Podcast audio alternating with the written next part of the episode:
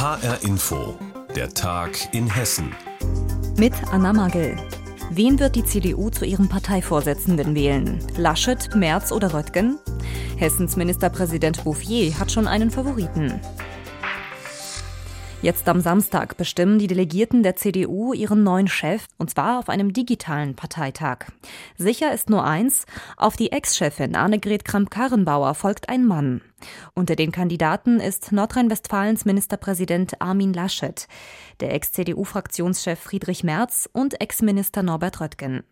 Es wird aller Voraussicht nach zu einer Stichwahl kommen, denn in der ersten Abstimmungsrunde rechnet keiner mit einer klaren Mehrheit für einen der Kandidaten.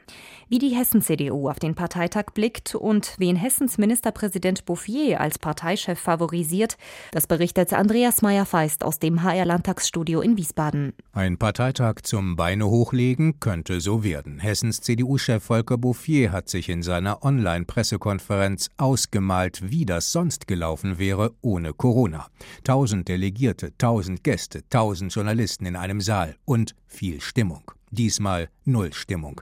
Die Kandidaten müssen sich online abmühen, sitzen oder stehen alleine vor ihren Kameras, und keiner der drei Kandidaten kriegt wirklich mit, was diejenigen, die wählen sollen, wirklich so treiben. Online. Immerhin 1001 CDU-Politiker aus ganz Deutschland sollen ihren Chef bestimmen. Der eine allein, der andere hat seine Familie drumherum, der dritte hat seine Freunde, und dann hören die da stundenlang zu und irgendwann machen die Klick. Klick und der Neue ist gewählt. Zumindest der Ton soll dann besser sein als bei Bouffier. Egal ob bei Laschet, Merz oder Röttgen. Bouffier selbst macht kein Geheimnis daraus, wen er gerne an der CDU-Spitze hätte. Spricht aber im selben Atemzug auch vom Gesundheitsminister, der gar nicht an erster Stelle kandidiert. Das Team Laschet-Spahn halte er wegen ihrer Erfahrungen für das Vorzugswürdigere. Ich glaube, dass viele Delegierte auch wegen der Besonderheit des Formats, was wir jetzt haben, vielleicht auch noch unsicher sind, wie sie sich entscheiden. Bedeutet, alles ist offen. Bouffier sagt aber auch, warum diese Wahl so wichtig ist, nicht nur für die CDU. Wer an der Spitze steht, habe den Erstanspruch auf die Kanzlerkandidatur. Ein Dämpfer für alle, die in der zweiten Reihe hoffen, gleichzeitig aber auch ein Signal. Erstanspruch heißt nicht, dass es auch so kommen muss.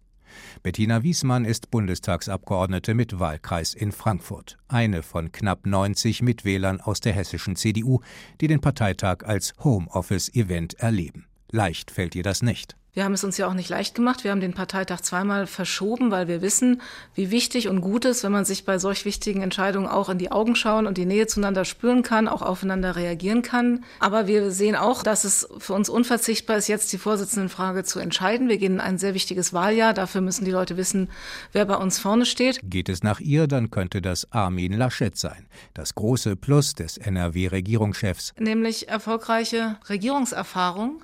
Er ist auch thematisch breit angelegt angelegt, hat ja auch schon Regierungen auch schon auf Landesebene angehört. Er führt erfolgreich eine und vielleicht unsere zahlenmäßig jedenfalls wichtigste Landesregierung in Deutschland an. Andere im CDU-Landesverband sehen eher Merz als Mann der Zukunft. Noch wichtiger als das Wahlergebnis für die CDU-Politikerin Bettina Wiesmann. Dass wir uns alle hinter der gewählten Persönlichkeit versammeln, alle Delegierten, alle an der Basis, aber übrigens auch alle, die unterlegen sind. Denn zwei werden es nicht werden. Und zwei sollten dann auch sich dann einfinden in das gemeinsame Team und die gemeinsame Anstrengung, denn dieses Jahr geht es um sehr viel. Und da kann man viel falsch machen, fürchtet Volker Bouffier. Der CDU-Landeschef sagt, wenn sich der Neue zu sehr gegen Angela Merkel stemmt, heißt es, es gibt nur Streit in der CDU. Wenn er sagt, was Merkel macht, ist gut, heißt es, wie langweilig. Ausweg für Volker Bouffier, Arbeitsteilung. Angela Merkel soll sich in Corona-Zeiten um das Jetzt kümmern, der Neue um die Zukunft nach der Bundestagswahl. Wer macht das Rennen um den CDU-Parteivorsitz? Laschet, Merz oder Röttgen? Wie die hessische CDU auf den bevorstehenden Parteitag blickt, darüber informierte uns Andreas Meyer-Feist. Anmelden für einen Corona-Impftermin. Das ist jetzt möglich, telefonisch oder auch online, zumindest in der Theorie.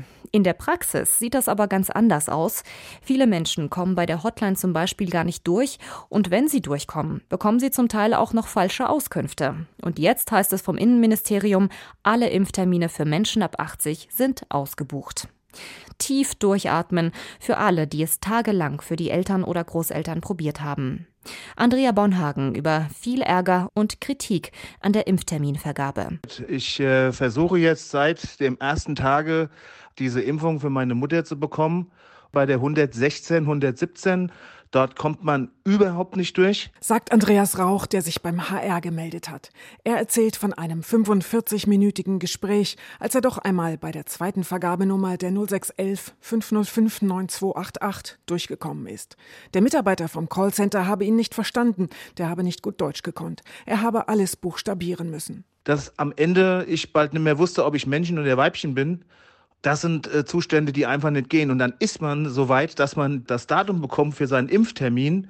Und dann sagt er am Ende, ich kann Ihnen leider nicht helfen, es geht nicht, es ist alles abgestürzt. Also das ist absolute Steinzeit. Der Unmut über die nicht funktionierende Impfterminvergabe landet auch bei uns. Es gibt hunderte Anrufe, Zuschriften, Kommentare mit Beschwerden.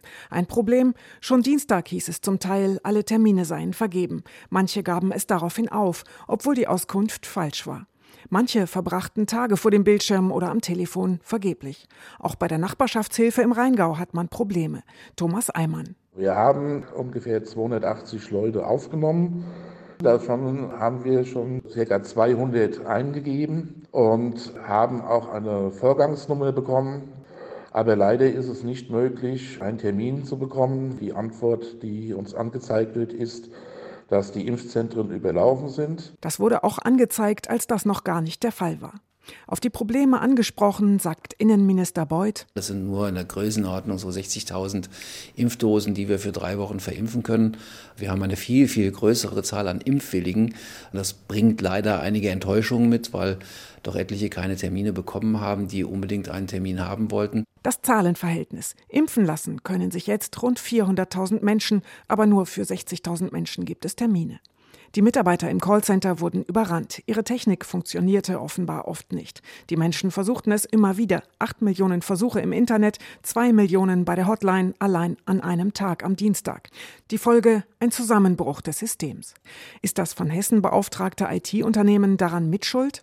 Dazu sagt Beuth. Da hält kein Callcenter und da hält auch am Ende kein Internetportal stand, sondern einfach aufgrund der vielen Zugriffe war das halt nicht haltbar. Aber das war in anderen Bundesländern nicht anders. Es ist natürlich so, dass wir unsere Bedarfe mit unserer eigenen Softwarelösung besser abbilden können. Was damit gemeint ist, bleibt unklar. Dem Debakel lässt sich nur eine positive Seite abgewinnen. Die Impfbereitschaft der Menschen ab 80 in Hessen ist richtig groß sagt HR-Inforeporterin Andrea Bonhagen. Wie bekomme ich zeitnah einen Impftermin? An dieser Frage sind in den letzten Tagen so manche Senioren verzweifelt. Und das liegt nicht nur am Chaos bei der Terminvergabe, sondern für hochbetagte, alleinstehende Menschen, die sich mit dem Internet nicht auskennen, ist es fast unmöglich, einen Termin zu vereinbaren, sofern sie nicht natürlich Angehörige haben, die helfen können. Diese Not hat sich eine Bürgerin in Gießen zu Herzen genommen und es sich zur Aufgabe gemacht, älteren Menschen, die allein sind, bei der Terminbuchung zu helfen.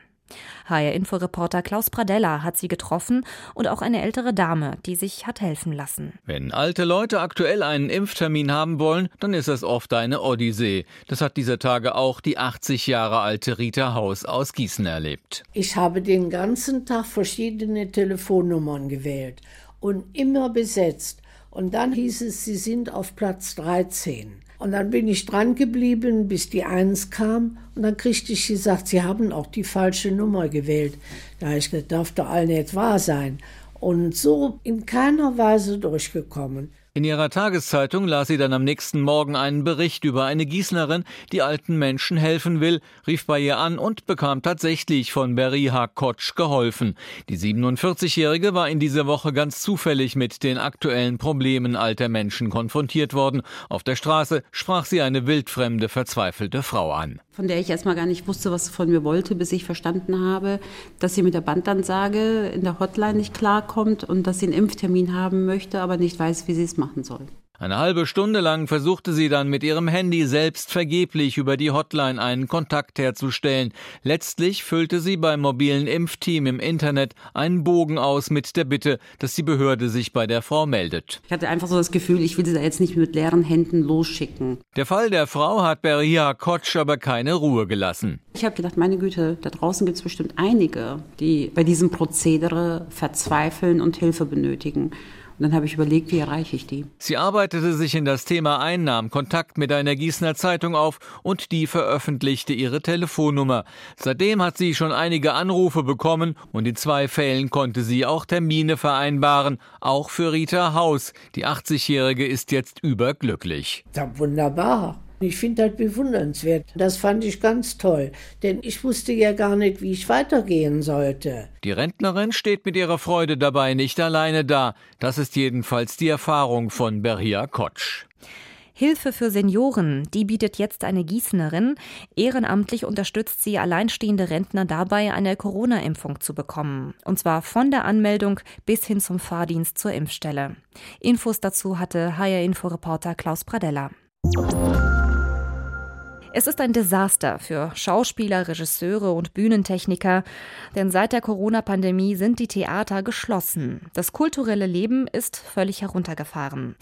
Ein Improvisationstheater aus Wiesbaden hat seit August aber trotzdem schon mehr als 100 Aufführungen gehabt. Wie das geht? Naja, das Theater hat ein Online-Krimispiel entwickelt, in dem die Zuschauerinnen und Zuschauer in die Ermittlerrolle schlüpfen. Das Besondere dabei, sie sprechen wirklich live mit den Schauspielern und befragen sie als Zeugen. Und das alles online. Wie das Ganze genau funktioniert und wie sich dadurch das Schauspielern verändert, das hat HR-Reporterin Alisa Schmitz für uns nachgefragt. Da taucht sie auf, die Nele von Klarenthal, als kleines Fenster in meinem Videocall. Es ist Sonntagabend, 19.30 Uhr. Ich sitze zu Hause und bin gleichzeitig zusammen mit fünf weiteren Teilnehmerinnen und Teilnehmern in einem Gruppenchat. Die Aufgabe, Nele von Klarenthal ins Kreuzverhör nehmen. Also sehr gute Frage, Arne. Also mir steht Nele von Klarenthal heißt in Wirklichkeit Tamara Bökle und ist Schauspielerin. Sie gehört zum Ensemble des Impro-Theaters für Garderobe keine Haftung aus Wiesbaden. Zusammen mit ihren Schauspielkolleginnen und Kollegen hat sie ein ganz neues Format entwickelt, was es so in Deutschland noch nicht gab.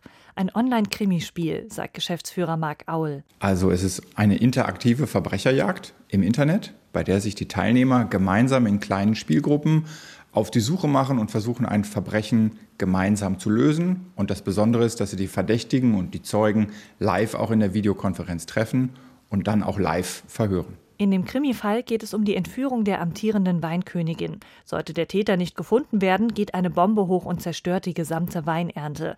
Ich habe zwei Stunden Zeit, mit meinem Team alle Zeugen zu befragen und die Hintergrundinformationen auszuwerten.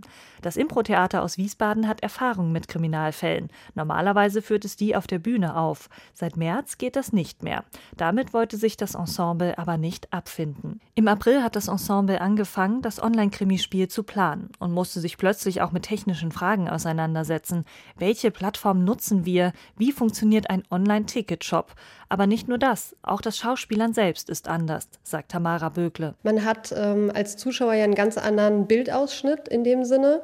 Das heißt, es wird viel mehr auf Mimik, Gestik, auf die Sprache geachtet. Also da ist schon die kleinste Bewegung, sie hält das Glas in der linken Hand, das hat was zu sagen. Also schon solche Sachen, die zählen da viel mehr, also viel mehr diese kleinen Dinge. Das Online-Krimispiel kommt gut an. Die nächsten Termine sind schon ausgebucht, ein zweiter Fall ist in Planung.